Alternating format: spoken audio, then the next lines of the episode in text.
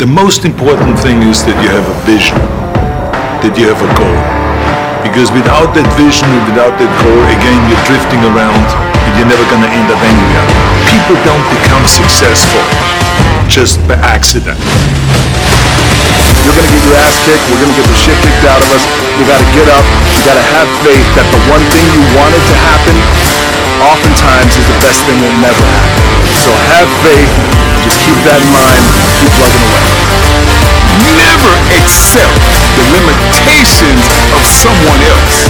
Somebody told you that it's impossible. Don't even try. Give up before you even fucking try it for yourself. Never accept the goddamn limitation that someone else has placed upon you. And now, FitnessInformant.com presents the Iron Union Podcast.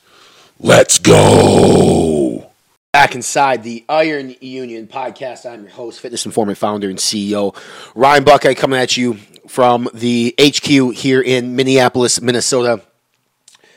We're gonna start the podcast a little bit differently on a somber note. Um, not not the best news uh, I've received yesterday of my buddy John Meadows, and by now, if you're listening to this podcast, you more than likely have heard the news. Uh, John Meadows passed away in his sleep at the age of 49 shocked is is really all I can say. Even even now, it's been a you know a day, and uh, you know I, have tried to go on with my day and, and, do different things. I you know record this podcast with Kathy Kemper, which is unbelievable. But uh, by the way, I mean you guys are gonna really really enjoy this podcast. She is insightful, uh, just really good stuff, especially if you're a competitor or a judge or somebody who just cares about the sport, you know, like John did. And um, it's just it's it's tough, man, because I, I for some reason, unbeknownst to me, John liked me. He befriended me. We became friends.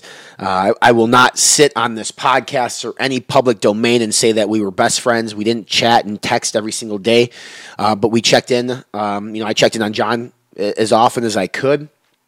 As recently as a couple weeks ago, John invited me to work out with him during the Olympia this year. We crushed some legs. It's on his YouTube channel. My wife at the time was 28 weeks pregnant. I mean, John was a genuinely nice human being. And that is that's a lot for me because I judge people on their character. And you won't find you won't find a single person on this planet with with higher sense of character and class than John Meadows. And as I sit and think about everything John has done for the sport of bodybuilding, for the industry that is sports nutrition, none of that matters. Yeah, John walked the stage at the Arnold. He finally won an Olympia this year as a coach. Missy Truscott in, in fitness and Shawn Clarida and it, uh, it, Clarida. It's just you know good stuff. Accolades in the sport that he loves so much. But there are things about John Meadows that are well above and beyond any medal, any stage, any fitness accolade. John was a man of God. He was a husband to Mary. He was a father to his two kids, twin boys, Alexander and Jonathan. And what hurts the most, or what hit me the hardest is yesterday after I got the news early on, for some reason, well before many people, I was thinking and speaking with my wife, thinking, like, what's the best way to show tribute to John? And as we were thinking, I get a text from G. And he says, I think you should show the sound clip about how he wants to be remembered. And the clip that I showed on Instagram was about forgetting the things that just don't matter. Focus on the things that do. Control the controllables. Family, being just a light, you know, being a good person. That's what was important to John. And John once told me that bodybuilding is great. He loves it. It's his passion. But when his time is up, he wants to be remembered as a loving father and a caring husband. John, you were more than that. You were a loving father. You were a caring husband. You were a beaming shine of light. You were a good, kind hearted person that touched the lives of so many people, whether they met you or not. Whether they watched your YouTube channel, whether they met you at an expo, whether they got to train with you in Orlando. My wife barely met you, and you had a long withstanding impact on her. Life's not fair. You know, sometimes the good are gone far too soon, and at 49, you can bet your ass that is far too soon. And although at the you know at the recording of this podcast, I'm not sure what happened, but it doesn't even matter. What matters is the Meadows family is left without their father, without their husband. And if there's anything that we can do, or that this community of, of, of bodybuilders, of fitness enthusiasts, of wellness enthusiasts can do, is come together and rally for John's family, for his wife Mary, for his kids, Alexander and Jonathan. Like that's what we need to do. And that's what we're doing. Whether you met John or not, whether you liked John or didn't, which I'd be shocked because John was genuinely never a bad person to anybody. If you care about fitness, a tribute should have been shown to John Meadows via posts, via conversation, something. And if you didn't, shame on you. John made this industry better. John made this sport better. And John made the world better. He made me better. So, John, for everything that you have done for the industry, for the sport, for people that you have touched, and for everything that you've done for me personally, thank you, my friend.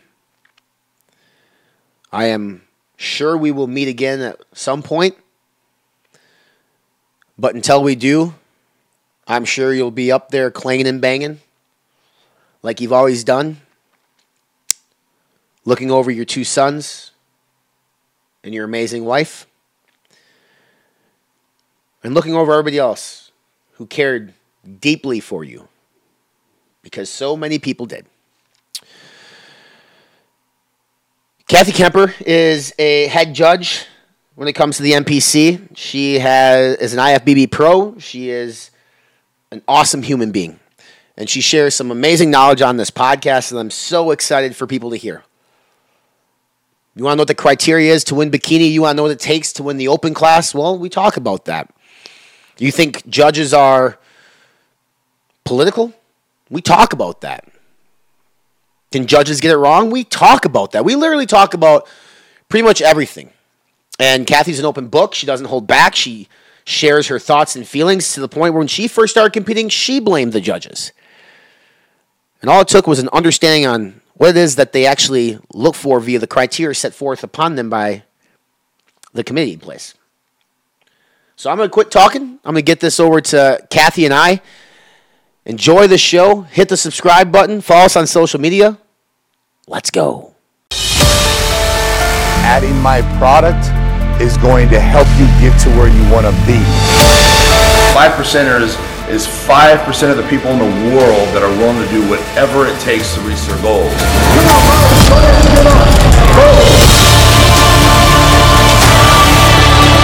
We're talking about business, success, education, willing to do whatever it takes. Whatever it takes. Whatever it takes. Whatever it takes. For the last two decades, we have been the best kept secret of the supplement industry. We've kept our heads down and worked. We pioneered full label transparency and full therapeutic doses because we believe that truly hard work requires truly effective tools.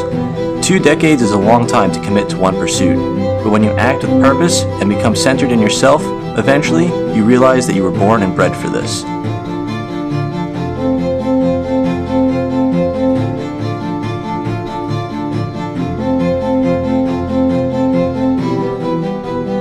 The things you once thought impossible, you now do every day.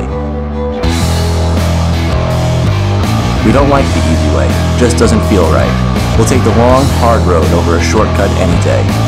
It takes longer, sure, but in the end, you know you earned it. And with the right team behind you, pushing yourself further than you've ever been would be just another afternoon doing what you love most.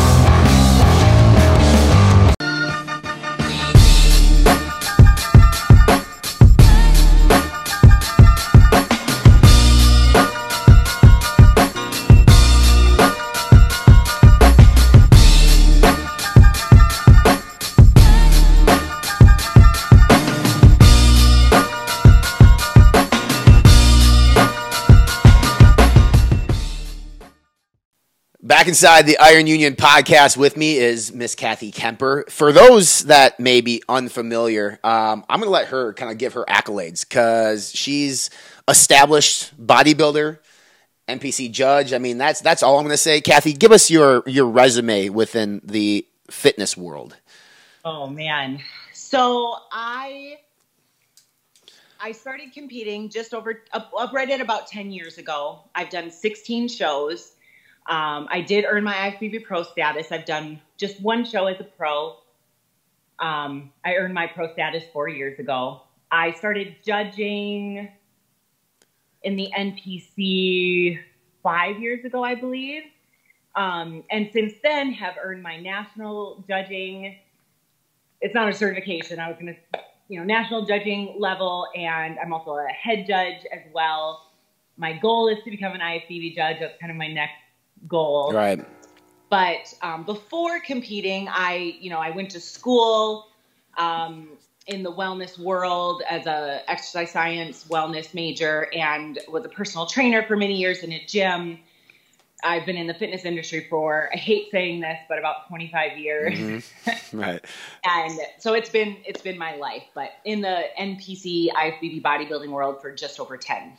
It's pretty crazy. I mean, I think about bodybuilding and I think about the different organizations, and there's natural, there's untested, there's whatever, right? Um, how did you like find your way? It was NPC just always kind of your baby, your passion. You know, I didn't when I first started competing, I didn't have a clue. Sure. You know, I just at the time, you know, there was and and he was an IFBB pro trainer at the gym I was going to who asked me, you know, have you ever competed? Have you ever Mhm. thought of competing? So that's kind of was my introduction into the sport. He, of course, being an IFBB pro, got me involved in the NPC. I didn't know any different. Mm-hmm. Quickly learned that that's where you want. I mean, you know, the Olympia is the pinnacle of the Right. sport, and want to be, you know, that's the IFBB, and the only way to the IFBB is the N is the NPC. So Yeah. So can you? It's it's a topic of conversation. People ask me all the time, and I want I want to get your like the difference between NPC and IFBB. People are like, what's the difference? What's the difference? So like in your words. So the NPC is the amateur league. It's the NPC worldwide. You know, it's obviously being in the United States. It's that's where I heavily compete and know, but it is a worldwide mm-hmm. organization. And the NPC stands for National Physique Committee. Co- excuse me, National Physique Committee. Yep. A lot of people actually don't even know that, which I don't know how deep we'll get into everything today, but that's one of my first things when people compete. Do you even know what NPC and IFBB stand for? Like, you know, if you want to be involved in these organizations, learn about them. Right. But uh, the NPC is the amateur league that leads into the IFBB, which is the International Federation of Bodybuilding. Right. And that's your that's the only way to get to the Olympia, which is the best of the best in the world. Yeah. So Exactly. It's kind of like I tell people it's like minor league baseball, professional baseball. Yep. I mean, in a nutshell, right? I mean, you cut your teeth in the NPC. Uh, if you're good, you can make it to the IFBB quickly. Uh, which brings me to that topic. Like, a lot of online forums and people have been kind of saying like, well, the IFBB now are just like handing out pro cards, right? Like, like people are, are earning them easier than they ever have before. As a head judge, like that's a unique position for you to like hear that, accept that, and, and but I want you to like acknowledge it and like talk about that for a second, if you could. you know, so this goes back into a, a, a lot of my passion comes into learning about the history of the sport, Mhm. right? And when it all started, you know, men's bodybuilding is the you know where it all started Right. from, and it's very hard to earn a pro card as a Uh, as a bodybuilder. You mm-hmm. had to win the USA's or win the nationals. And that was about it. Yeah. And that standard almost kind of stays there.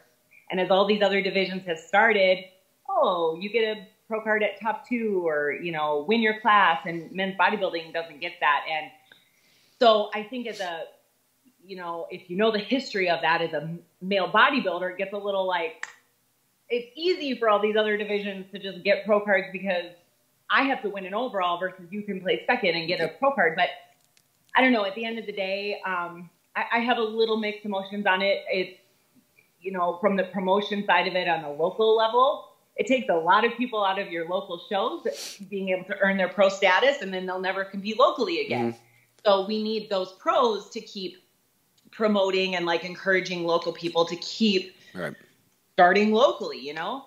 Um, but on the, and uh, I mean, at the flip side, if you've, if you've truly been to a national level show and sat front and center, I'm not talking fifth row in center, I'm talking front and center it's not easy. I don't care if you've got second place or first place. It's th- those national level events are they're tough. It's a different level. I, I I don't make these rules. The rules of you know top two in this class versus overall in this class gets your pro card. I I kind of wish it was a little more standardized, but just kind of is what it is. And you know when a when a new class is introduced, there's no pros, so they want to right. get pros in that division. So it's top two and um, and then it usually just stays there. So, I mean, I don't disagree that, you know, I, I still always hold men's bodybuilding as the foundation of why I get to stand on right. stage and I have that respect for that division. And it kind of keeps it a little more elite when it's harder to get a pro card. Yeah. So it's, you brought up a couple interesting facts. Like obviously, it started with men's bodybuilding, and, and this last year, Jake Wood purchased the rights to the Olympia. He's a huge advocate for for female bodybuilders, right? Like, just has done so much for the sport. There's still a pay discrepancy, a major pay discrepancy when you speak like the Olympia, right? If you win the overall as a man, you're making I think 400k. Maybe this year it's more. If you win bikini, it's it's higher, but it's not what it was. So you mentioned like, hey, bodybuilding goes back to to male dominant initially What's your take on the discrepancy in terms of pay as a judge, and then and then put your flip pad on as, as a competitor? Like, cause I, they might be different. You know, I think I. Uh, and again, I don't make these rules. This is more just my own personal opinion. Right. Um, I, I, I probably will never be on a board where I help decide the prize money, you know. Sure. But knowing what I know, it's. I mean, I feel it's it's very hard I mean, and most people listening to this know that this sport is very expensive, and you start competing yeah. nationally, you and and if you're fortunate enough to become a pro at that level and now compete as a pro, I mean, you're spending thousands of dollars on a show easily. You, there is no way to make that money back mm-hmm. unless you are one of the best in the world and have sponsors. Um, so it's it's it's hard to see. Yes, I, and I don't. I again, I still have that respect for the absolute like male bodybuilding. Again, that's where it started. That's why we all have the platform we have today. But I, uh, I mean, it's tough. I don't. It's not balanced at all in that sense. Even with other men male division, right? That the best in the world still can't live off that money. Right. You know, you see any other professional sport like that. But I don't. I don't make those rules. It's a lot of money that I don't have. You know, I don't have, and I don't put out in a in the prize money. So I don't it's it's tough, but yet it's still a lot of money. Like the prize money to be the best in the world, you do win thousands of dollars, but it's not four hundred thousand. Yeah, you can't, you can't live on twenty five thousand dollars a year and you need sponsors or you need a job then. Right. You know? It's interesting because I've always said, and not to sound like a prick, it's like a lot of people buy the tickets to see the open, like the open class, right? I mean, I mean, you got back in the day, like Phil versus Kai, like that was entertainment for people, and that would what's what sells. I mean, tickets to the Olympia aren't cheap, uh, 150 bucks or whatever it is last year. Thankfully, we get media passes, so that helps. But like, I mean, it's crazy. But I will say this about Jake: like, there was a time where some females didn't even have a table at the meet and greets. Like, he has done so much for them, and he's going to continue to do some. And a division that got created what a couple years ago is like the wellness division now, right? Which I actually personally really like. Uh, I like the look of of the shape and everything that goes with it. What did you have to learn as a judge? At, you know, in terms of okay, you're used to bikini and figure, and now this is kind of somewhere in between. How did those conversations go in terms of being a judge and being a chair? And it's like, okay, this is how we're going to judge this class. Sure. So, um, I want to take one step back and just say one more thing about prize money and such. You know, at the end of the day, it I, I think, you know, still at the end of the day, you have to compete because you love it. Mm-hmm. Money is the money, and you have to understand you're going to spend money. Um, I, I mean, I don't know of anyone that would ever like not want to win the Olympia and doesn't really care about the money. Obviously, it's it's great, but I, you know, it is what it is. They've Right. come a long ways, and I think they're doing a fabulous job of trying to advance all of it. Yes. But um, now, as far as wellness, yeah. So obviously, it started last year. Yes. But with everything that happened in the world, it didn't. This year, I feel is really the first year we're really seeing a lot of competitors, seeing pro shows, getting an idea of what those top, top, top pro judges want to see, and then that trickles down into national and local level judging and competitors. I love wellness as well. It's uh, very quickly becoming one of my favorite divisions, and I think it's phenomenal. Um, I, I've talked to a lot of bikini girls that were really having to try to hold their physiques back, some in unhealthy ways because they were they were able their bodies were just growing too much and they couldn't fit in that mold, but they weren't to they just didn't fit the figure either. There just wasn't really that place for them. So I think wellness is a very um, very great division, very needed, very healthy. It's able, it's letting women, um, you know, not have to really force themselves into a mold that they don't fit. So I love it. It, you know, it's always a new division is always, and we're really still only in the first year of it. It's going to evolve and change and develop. I mean, you look back to when bikinis started. You look back in the magazines and I mean, the suits and the posing, all of it, you kind of, I mean, and I don't mean this disrespectfully, but you kind of laugh at like Yeah, where right. it started, where it is now. Wellness, I think, is starting, I mean, it's phenomenal. But again, in another year or two, we're probably going to look back and say, okay, it was just, it was starting and it's evolved and has more of its like set criteria and set look. But I think it's doing a great job of um, very much um, hold like showing what it is, what it wants, and how it's different from bikini, yet different from figure. I, I don't find it hard to, you know, the criteria to me is very straightforward, and hopefully we'll get into that a little bit. But you know, if you don't fully understand the criteria, it can always be a little confusing. But Right. You mentioned like obviously 2020 when wellness started was kind of like a clusterfuck of a year, right? Like I mean it was it, it took you guys didn't have shows to judge, it took people out of the gyms.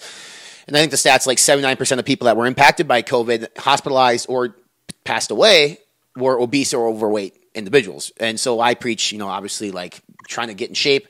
But on the flip side, I posted a post, know, several months ago of me when I was on my 30 plus week prep in the best shape that I was in. And I also posted like an obese individual. And I said, neither one of these are healthy, right? I'm completely honest with it. Like I wouldn't want to, I wouldn't hold what I had at that point year round. It's not healthy.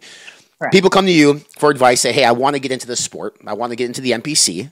What real conversations do you have with them?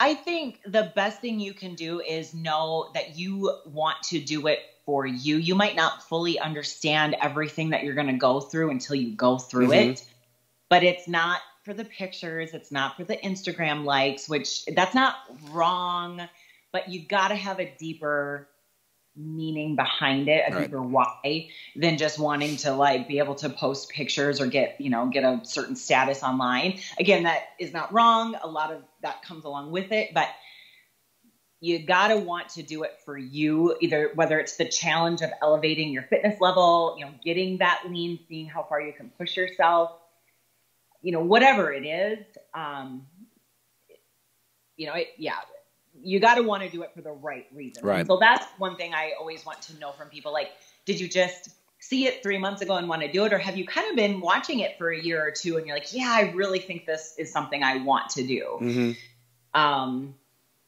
because it's it's hard. I I say all the time when I have conversations with people, I do feel that there's a lot of very healthy things that come out of bodybuilding Oh, for sure. a lot of healthy knowledge with food and training. You know, a lot of people actually train less when they start doing a show. Sometimes they're just like training like way too much Mhm. and have to eat more and train less to let that muscle rest and grow and become what it needs to become. But you also get to the point where, yeah, you might not have pizza or cheat meals for 20 weeks or more. And not that that stuff's healthy, but it's not wrong to have those things either. But you just have to understand this is not, this is a show prep. We're not trying to get to even, you know, as a female, we're not even trying to get below 20. Like we're trying to probably get below 10% body fat. Mm-hmm. That is, it's an extreme. It's an extreme sport. So the last two to maybe even six weeks, probably not the Right. healthiest. But you just have to know you, you want to make sure that you have a knowledgeable enough coach that can walk you and guide you through those things and let you know that yes, this is needed. Um, at the end of the day, it's your body. If you feel too much, you need to let me know, and then we need to talk. Do you want to keep pushing, or do you feel like you need to pull back for yourself and then understand you might not be lean enough on stage, but that's your choice, you know? Um, because yeah, the my you know my husband has said too. He's like you know standing on stage is not the healthiest Right. you'll ever be, but it's an extreme, and that's what we sign up for. Yeah, and I think too, like I always said, like I mean, if you're doing it for the right reasons, you're doing it for yourself. Are you willing to do whatever it takes to win? That's on you. I mean, you do whatever you need to do to get to where you need to be. Um, but you mentioned like have a good coach. Now, here's the issue with the advent of social media: is everybody's an expert, right? So, like you have an education, uh, you went to a formal institution, you have a certification. I could go online and get a personal certification in in a weekend. Okay, um, I could show up to a show place dead last, and all of a sudden now I'm an Instagram coach and give bad advice. And you know, I, I think about my wife. Her coach, I, I don't even know his name, but had her so low on calories and so much cardio that she like never recovered from that. Never got her her menstrual cycle back and things of that nature. Like that, that's like the extreme worst of it. So when seeking out a coach, not everybody can potentially have you, Kathy, right? You have a full list of clients.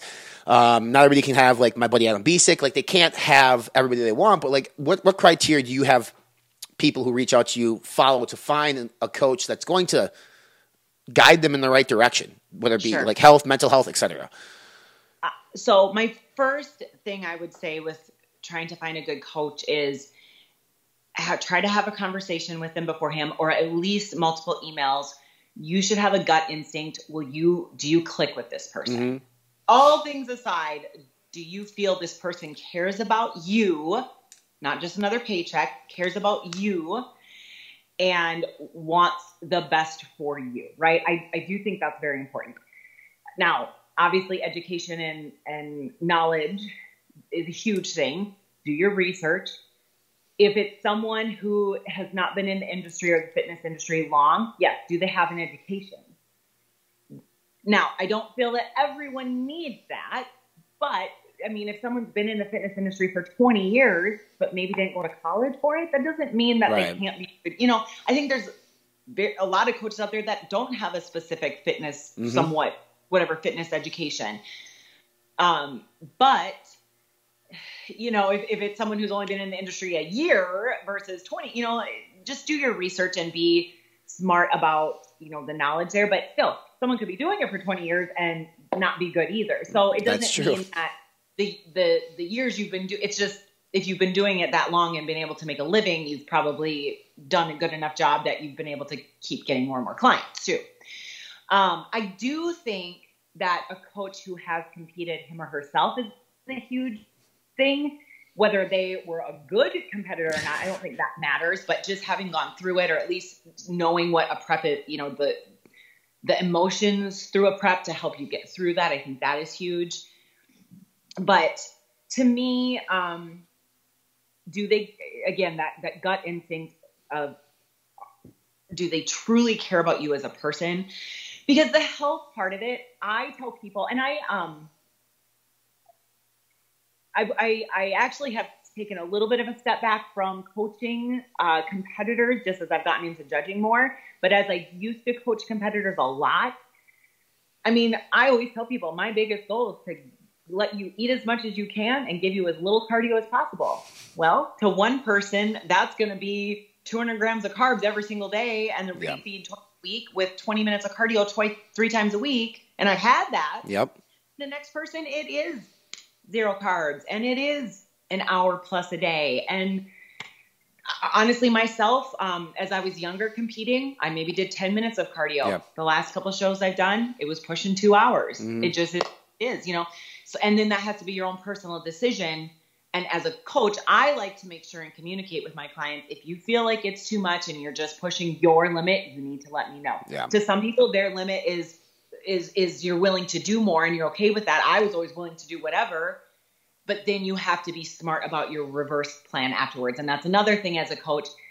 I if if someone did not want to continue with check-ins, I still gave them a, a, a guideline to follow. So it wasn't like, oh, see you later. Right. And because you can't just let that person hanging, even if I mean I get it. You maybe don't want to, you can't afford. I mean, it's all expensive if you can't afford it anymore, or you just need a break. Like you can't just let a client hanging. So Mm-hmm. I always make sure they have a guideline, or you just continue with check-ins for eight more weeks or something to help reverse properly out of that because the reverse is more important than the prep itself as far as your health really Yeah.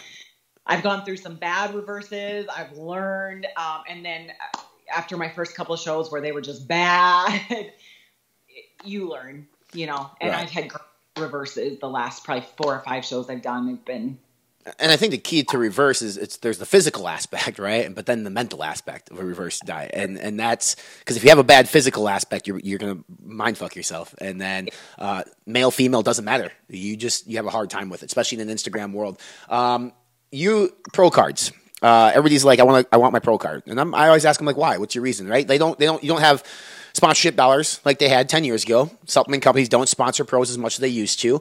So for you, Kathy, what was your why? Why did you want your, your pro card? You know, when I first started competing, as I kind of mentioned, like I didn't know what the NPC IFBB. Honestly, when I did my first national level show, I did it because my coach said, "Oh, you should go do Chicago." I didn't even know what a pro card was. I didn't do it for a pro card. I didn't know. I did it because I loved it and I knew that would be a bigger show and I wanted to challenge myself, which that was the uh, whole experience. But um, once I learned, once I went to that show and my eyes were opened as to what the IFBB is, like who these pros were. I mean, I've always just been a very competitive person in general, sports, whatever it is, just always very competitive. And I knew that was like the pinnacle of the sport. And I wanted to be that. I just knew in my heart after that first national level show that that would be me someday. Now, it took me a really long time. I wasn't one blessed to just have the, um, you know, amazing structure and, you know, I had to really work for it, but I knew in my heart it was I just wanted that. Now, of course, initially my goal was to be able to be a pro and be really competitive as a pro. You know, life that has not been. I was able to earn my pro card, but the pro level is a whole nother level, and yeah, yeah. but I was just I'm so fortunate and blessed to be able to say that I did earn that, and um, you know, it'll never be able, it'll never be taken away from me. Right. So. Give me a second, I'm trying to select the appropriate weapon. Uh. Watch who you stepping, them snakes all around, you know they connected. So count your days. Hold up, let me count the ways you gon' pay. When I spot you, I'm coming straight through to your face, no foreplay. Coming alive. Heat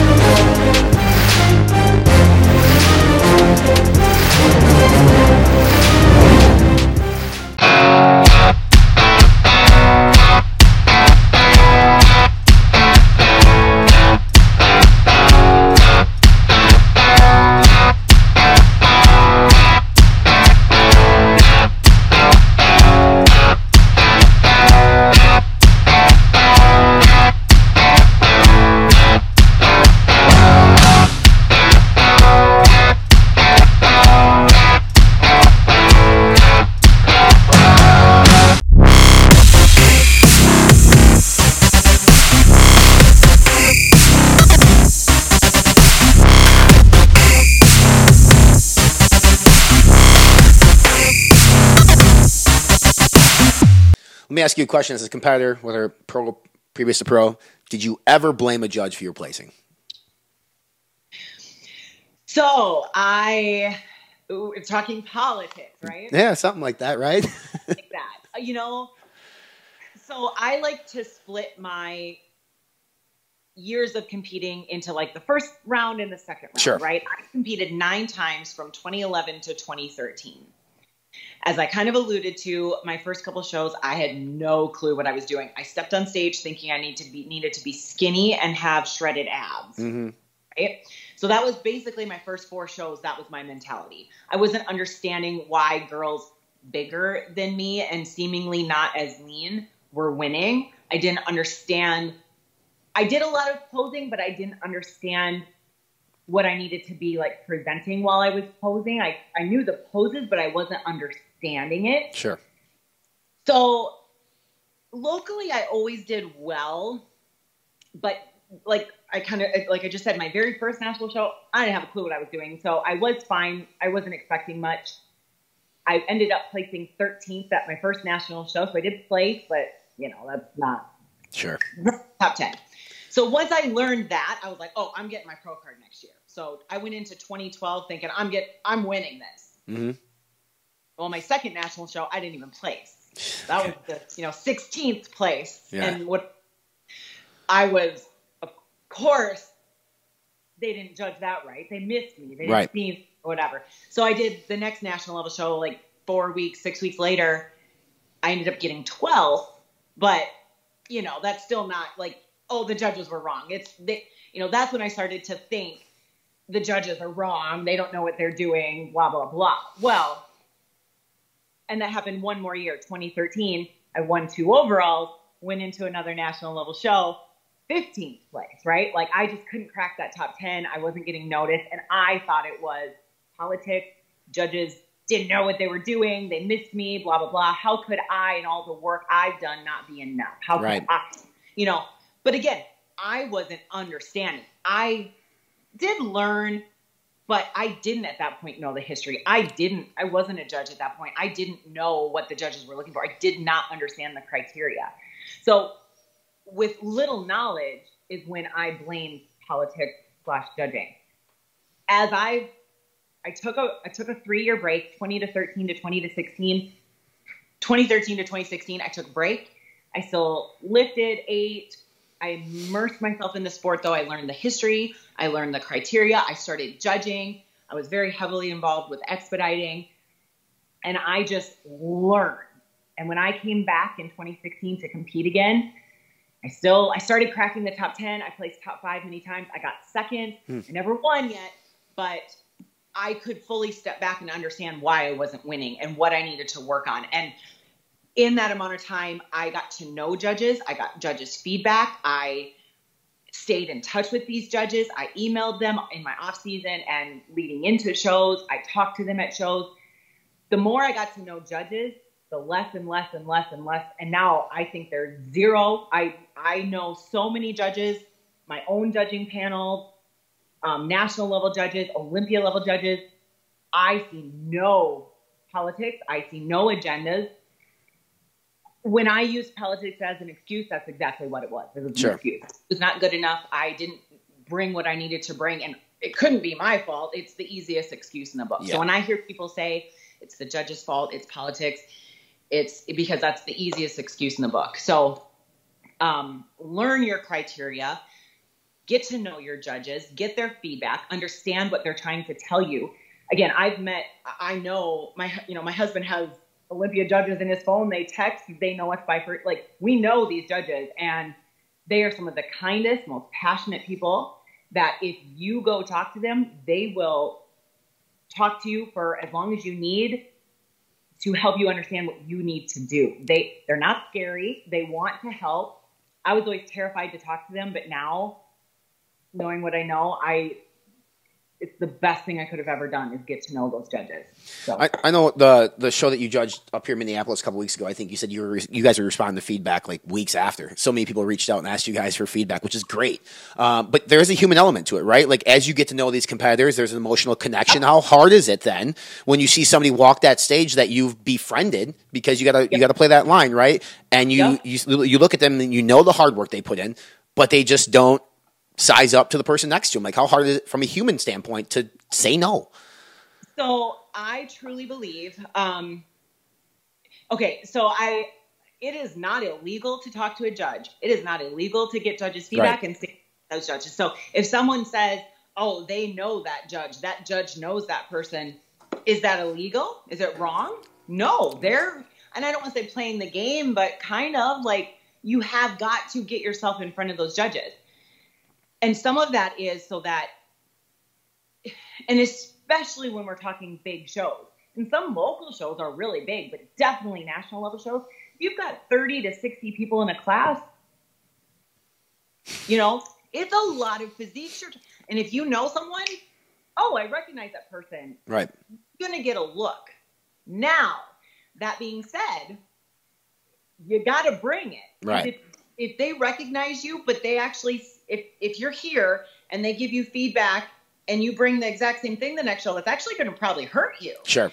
You don't improve. It's not a good thing. You're probably going to actually be like, oh, he didn't listen to me. She didn't improve. She didn't do it. What did what has she been doing the last year? You know, that's not it. You gotta improve. You gotta bring it. Just because they know you doesn't mean that you just automatically get it. Right. But they do, but they can see progress. You don't get rewarded for that because if you've progressed, I mean, if you've progressed, but your competition is still here and you're you're not there yet, you're that's where you where you will be judged at. Mm-hmm. And again, I see that. I mean, I got to know these judges very well, and I still, you know, took a very long time on the national circuit. Just because I knew them doesn't mean they gave me a nod. They maybe noticed me a little quicker, like, oh, there's that girl who's been talking to me for nine years. she's still, you know, like just so.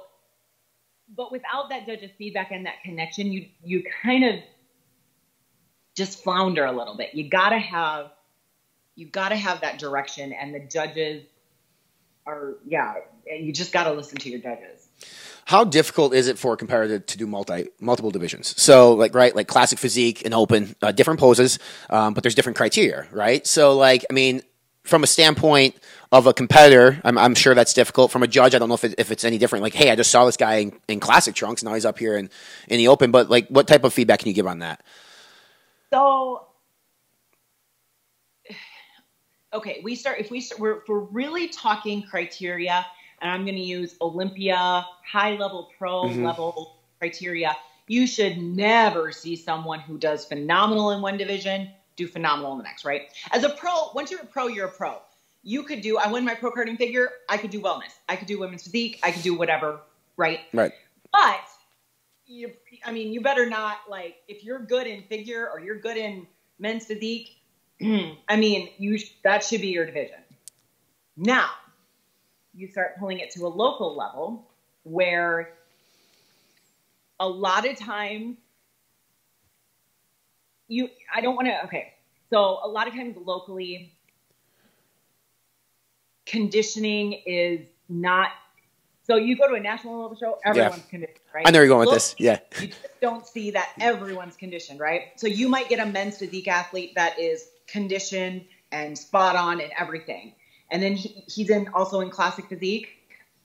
Well, if no one else is conditioned in that, I mean, a lot of times conditioning is what brings you to the top locally because there's a lot of people don't have the muscle maturity or don't have the knowledge to get as conditioned as they need to be. So locally, you might see people win multiple divisions, and that can get a little confusing. But it's not necessarily wrong either. But if we start talking national level Right. and for sure pro level, you should never see someone. Those criteria are very specific. You know, we always look to the Olympia, uh, the Olympia winners as the pinnacle of each division, and none of them look like the next but you just don't see that locally. You know, sometimes locally, a, a conditioned figure girl is also going to be the conditioned women's physique girl, and it just is what it is. Yeah, for sure.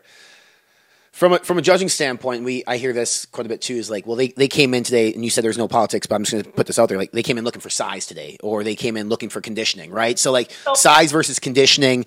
How? Because you I, you look at the Olympia and look at Big Ramy this year. He finally wins it. Years prior, too big, too big. He's not going to win unless he he drops 25 pounds. I think came in peeled, won the Olympia. Conditioning versus size versus symmetry. Like, is there a bullet a checklist for you guys to be like, yep, yep, yep. So, criteria muscle size and shape. Um, sometimes more with women, I talk a little more shape because Mhm. it's not a, like how big you are, it's more the shape. And that comes from building muscle to create the shape. Guys, especially classic and bodybuilding, yeah, bigger, bigger, bigger. You know, you're Right. pushing on the size. So, muscle size and shape, muscle conditioning, and then symmetry and proportions. Wellness, of course, being a little offset Yeah. top to bottom, but there still has to be a flow there. But front to back, side to side, we still want that symmetry and, you know, it's got to flow. And then posing, you have Mhm. to be able to present that. So the first three things, when I give feedback, I always list those things and try to help explain what they are muscle size and shape.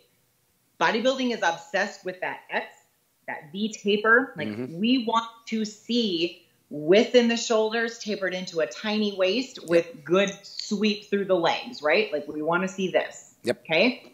Now you might just have a structure where you're built that way. Mm-hmm. I like to use myself as an example. I like have the worst structure in the world. I have narrow set shoulders and a wide waist and narrow hips. So I'm literally built like this. So my feedback is constantly to grow my shoulders and back. I mean, I've gotten the same feedback for 10 years. Yeah. Grow your shoulders and back. And I didn't initially understand that. It's it's building off your structure. I might have bigger muscle than the next girl already, but she's just got a better shape because she's just genetically built this way. So the muscle shape and size, now that is not more important or less important than conditioning. And that's for each division. That's really hard to get into because obviously every division is so Yeah. My biggest thing I tell people there is, you know, again, if I always just use figure because that's my that's my division, so it's my brain. But if you're a figure girl and you're confused on your level of conditioning, get to know bikini and women's physique, and you'll understand more where you fit. So many times we focus on only our division, and you can't understand it because winners sometimes might be more or less shredded. But if you understand what you're sandwiched in between, you're going to understand your your line a little bit better, if that makes sense. Same with guys.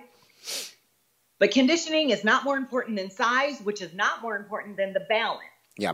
right? You can have phenomenal quads, but if your upper body doesn't match, I don't want to look at a competitor and go, oh my gosh, look at his quads, or did you see his back, or look at her shoulders. Like if, if a judge is remembering you because of your one specific muscle group, you're not balanced. You want a judge to be like, oh my gosh, look at that guy. Like, look at her. I don't, I like to describe it as like my eye kind of just dances around a person because I don't know even where to look because it just all flows Right. beautifully, right? And again, we're looking for that taper into your waist. Bodybuilding, I'm going to call it an X frame, and other divisions as well. It's of course still just a little different, but it, you got to have that shape. Then you got to be conditioned, and you got to be balanced. Mm-hmm. And then you have to be able to present it. Yep. You know, I've stood in lines at, in fact, actually, the show where I ended up winning my pro card, I remember thinking backstage, I should just go home. These girls in front of me are phenomenal. They're, again, I know my weakness is I don't have the best shape. And these girls just standing there have better shape than I do when I'm posing. Well, I'm on stage, I get put in the middle. I'm like, okay, I'm obviously beating these girls I thought I was going to get slammed by and then looking at pictures i'm not trying to like tear anyone down but you know they, the, you know the posing wasn't there you weren't presenting what you have correctly which actually hurt them. They probably could have beaten me you know? So it's being able to present what you have. We we want to see the shape.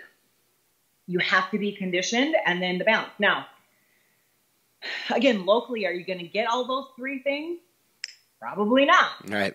now we have to find the person that fits most of the boxes the best. Yep. If um, I'm going to use this as an example. If this is the standard, right? Yep. And this is too shredded and this is not shredded enough, you know, there might be someone that's not quite shredded enough and then someone who's really shredded. Mm-hmm. Well, this person fits a little bit better, Right. assuming they have maybe both very similar Yeah. shapes, right? So the less shredded person might win, and you might look and be like, okay, that person is not lean enough. But this person is just striated and feathering and way too lean, Mhm. right? Now, the next show, it might be the opposite. Someone's a little too much, but then no one else is even close to lean Right. enough. Then the two, you know, and you know that. I mean, you hear it all the time. You have to look at the lineup. You Yep. have to know what judges we're picking from. I would even say Olympia winners at times aren't perfect. Right. I'm sure they get feedback as to what to fix. We're all human, you Yeah. know. It's you have to just keep um again getting your feedback. Um, you know, the, if you're not quite shredded enough, then the next time you need to keep your shape, keep your balance, keep your posing, come in a little tighter, a little Yeah. drier. Yeah. So let's talk about uh, bodybuilding is the pretty much the only sport with a subjective outcome, right? I mean, you look at football, there's touchdowns. You look at baseball, there's home runs and whatever.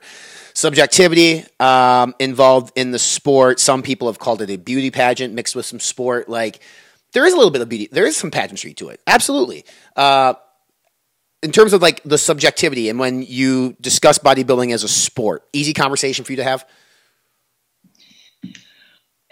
the more I've learned about the sport, absolutely. Mhm. When I didn't understand it as much and I was confused as to what the judges were looking for, sure, it's it's hard to understand how a judge judges or how someone wins or doesn't win.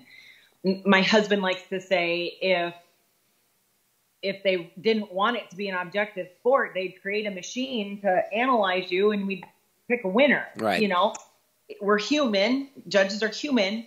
Um, after the USA's last weekend, we sat with some of the judges after the show, and literally one of them said, you know, a lot of times judges kind of sway towards what they did when they were competing, you know, because again, if I'm talking, if, again, like what I was just showing, there's the pinnacle, what we want to see. Someone's a little too shredded and maybe not as good of shape. You know, a lot of mm-hmm. times too shredded, you're a little stringy and don't have that round fullness. Right. Okay.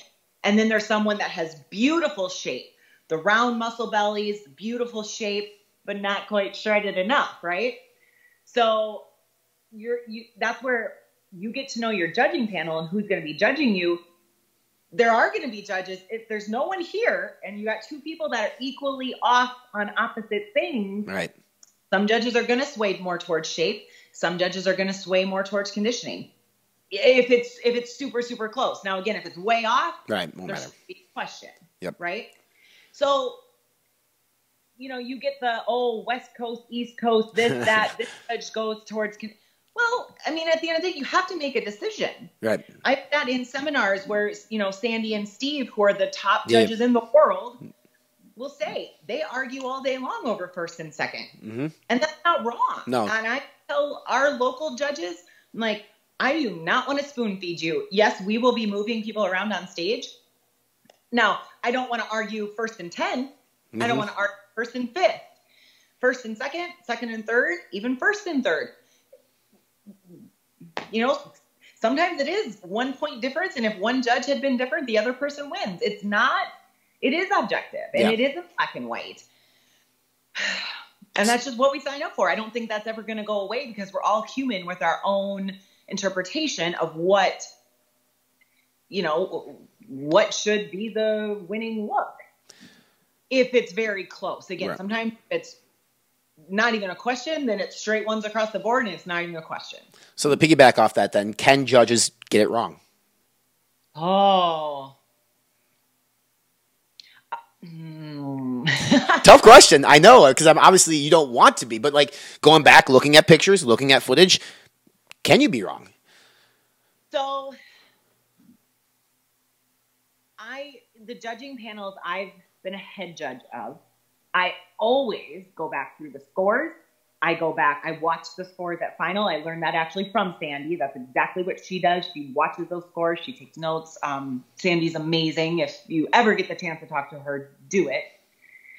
Um, but she, or going through the the the shows I've been a head judge of, going back through pictures, I've been more confident that we've gotten it right after the fact, going through it. Now, again, that's my experience. Um, I have I've been a head judge for two years, so it's not like that's been ten years of shows. Right. Um, I will say, you know, I used to always hear Sandy say this in seminars. Also, years ago, she would always say, you know, in pictures, you look a little harder and you look a little bigger, and I'd be like, wow, whatever. 100% true. I sat front and center, judged a show, looked at pictures the next day. That is not what you see. Pictures, I mean, it's what we have to go by pictures and videos. It really is. But you can't look at pictures after the fact and say, you know, it, it's, it is different when you're seeing it. The judges I've learned from, oh man, they've been doing this for decades right. at national and pro level and I mean decades, and they are so good.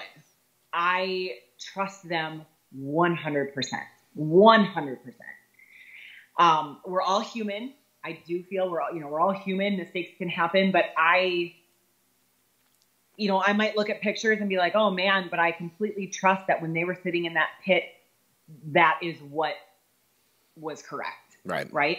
I've been at national level shows where, you know, I've sat in the front row looking at bikini, and I'll never forget this. It was um, Nationals 2019. My husband and I were up there, and we were watching bikini, and it's just bikini after bikini after bikini.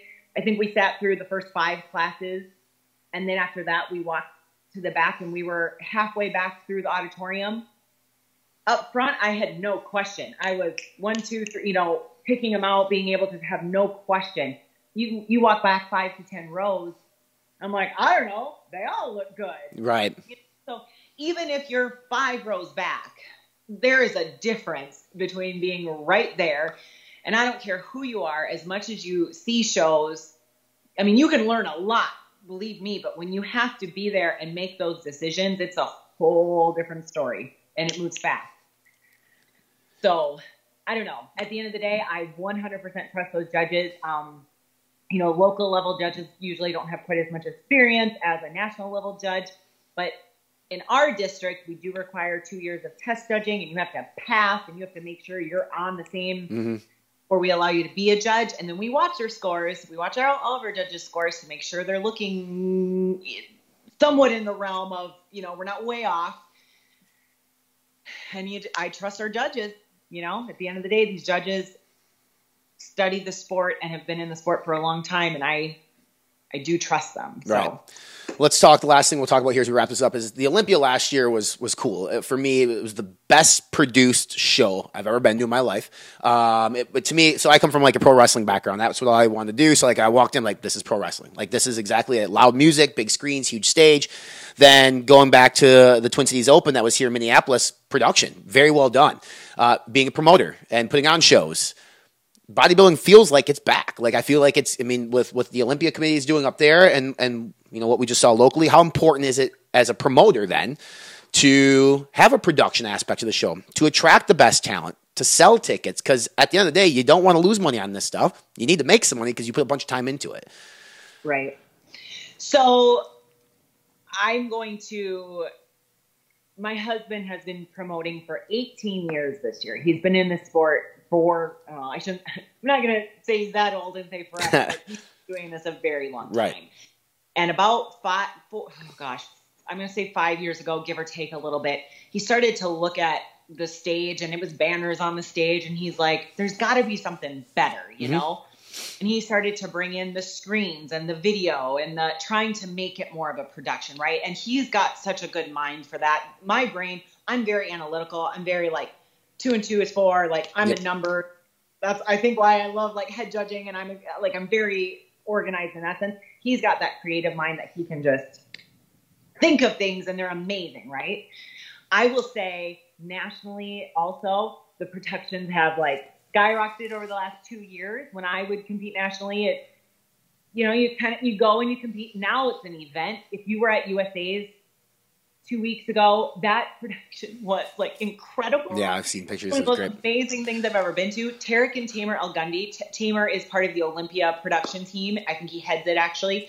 I mean, they're incredible. I think they push the limits and push the bar on that production. It's not a show, it's an event. Yep. And that is the difference of, oh, I'll stay home and just watch it online or get the updates online versus I want to be there. Mm-hmm. That's the difference. And I know my husband's heart is in that and he wants to so bad. I know, you know, when he took over Minnesota, he brought in Bob Cicherillo and, uh, you know, guest, all these guest posers and the screen, you know, trying to make it happen. And 2019 was a little bit of a rough year. And then obviously last year was a little bit of a rough year. And it's very expensive to do those things. It's very, it's very expensive to put on big production. It's very expensive. And it's been a challenge, uh, you know, to keep it going. Um, but his heart is just, he wants so badly to keep it going. He's been doing it for so long. Um, yes, the Twin Cities Open was an amazing production and it was so fun. And again, an event to be at. Right. And it felt like that. So that's, I 100% believe that that is part of wanting to, that get, makes you want to get on stage and it makes you want to be there. Um, you know, it, it's very hard to make money off a show if you put on a good show because those shows are tens of thousands of dollars. You can add up how many tickets and all the tickets cost this and oh my gosh, they made so much money. It all goes into the show. I mm. we've never made it like making money off show is a lot. It is yeah, it's not as easy as it might seem. But Right. the production level is what makes it fun. You Yeah. know, it, it's yeah. It's cool. I mean, it's, it, for me that as a as a fan, I like it. Uh, I think as a competitor, you're attracted to it. It's like I want to step on stage again next year, uh, and then hopefully you attract the best of the best. So that way, the you know the, the competition goes up. So uh, very good, informative stuff on this, Kathy. Uh, Like we've always, you know, to your point about like you know you've seen pictures and they look different, and that's where I see it. Like on Instagram, they'll post a picture of the top three and be like, "Look at me versus this guy." Well, that's not what they see in the pit, and um, you know it's good to get perspective because. I have friends who compete that still maybe don't fully understand the criteria or what you guys are necessarily looking for, um, and, and not just locally in Minneapolis, but like everywhere. Anybody can listen to this podcast and realize, okay, so maybe I should start a conversation with these judges. Um, what's as we as we wrap up the podcast, what is the best piece of advice that you can leave competitors with as a judge? Can I give two? Yeah, yeah, go ahead. One will be shorter. So the first thing I it, tell people all the time is learn the history of the sport. You don't know where it's going. You don't understand where it's at if you don't know where it came from. If mm-hmm. you can't say, you know, the first Mr. Olympia, the first Miss Olympia, if you can't name those people, you don't have to know every detail. But if you don't understand the progression of the sport, you're not going to just come in in year one or two of your own competitive level and change 40 years of bodybuilding. No, You have to understand the why and respect that. Because it's year, you know, if, if someone came into your profession that you've been doing for 5, 10, 15 years and as a newbie think, oh, I know it all, I'm going to change it and make it better, you get a little offended, right? Right. Like these guys have year, decades of experience. You have to respect that and understand it. As soon as I started doing that, watching documentaries, there's so much information online. Like just Google it. It's not hard. So that's my first piece of advice. Learn the history of especially your own division. And then the second piece of advice, of course, is going to be, I mean, yeah, there's so much information out there, but un- know your, you know, watch the pros, watch your pro judges, get to know them. Um, and that probably starts with your local level judges. As you're a local competitor, get to know your local judges and respect it. You know, these people have a huge passion for it. We don't get paid to do these things. These are a hobby for us too. I have two full time jobs. My husband has a full time job. We don't, you know, this is all a hobby for us too. Judge. So respect their time and their knowledge and absorb it and understand that just because you maybe don't turn pro your first year or first two years doesn't mean the potential isn't there. I think anyone can do it. You just have to understand that no one can cheat the time that it takes. No one can cheat the time it takes to build dense muscle, to create shape, to get lean enough. Like it all just takes time. So respect your elders, you might say, learn from them, be it's not wrong to be competitive and want to win, but be humble while you do it. Mm-hmm. and and from there, I think the sky's the limit. Yeah, I love it, and I'll, I'll even echo that by something Charles Griffin said at the TCO is like enjoy your time at these shows because a snap of the fingers and it's over. You just put in 16, 20 weeks, whatever. And I always tell people too, like enjoy the process and the progress. Don't become obsessive with perfection because it doesn't exist. So just enjoy everything that goes into it. You would know better than anybody, obviously putting in your bodybuilding career. But I thank you for coming on and sharing the wealth of knowledge. Uh, I loved it. Thank you so much. Thank you for having me. It was, this was a blast and an honor. Thank you. Enjoyed the podcast with Kathy Kemper. I, I did. You know, and and the thing is, for me, I've actually never stepped foot on a stage and competed. I went through the prep, I went through the motions to get there, and COVID, you know, robbed me of that opportunity. And it is what it is, and I don't know if I'll ever step on stage, but the understanding of the criteria, I think, is super important. The fact is, it's like pro wrestling. After a match, we ask the veterans in the locker room, we ask for feedback. Ask your judges for feedback. Understand the history of the sport. Watch some documentaries. I think many competitors and striving competitors can learn a lot from this podcast because there are so many people on social media who are so quick to point the finger at somebody else, specifically the judges, and say, they robbed me of what I should have won. And I thought it was super interesting that she talked about, like, hey, you know, when you're in that pit, you see one thing. When you see pictures the next day, you see another. You have to judge on what you see in that pit because what you see in that pit is real. Loved it. Make sure you follow her on social media. Make sure you hit that subscribe button. Help us out by writing us a review. Helps out the algorithm. More people can listen to the podcast and enjoy these great episodes. Follow us on social media Facebook, Instagram, Snapchat, and Twitter. Subscribe on YouTube. And make sure you visit our official website, fitnessinformant.com, for all things dietary supplement reviews, rankings, news, deals, workout routines, and nutrition plans. Until next time, I am FIC Hope, CEO. Ryan Buckeye. Be informed, live fit, and let's fucking go.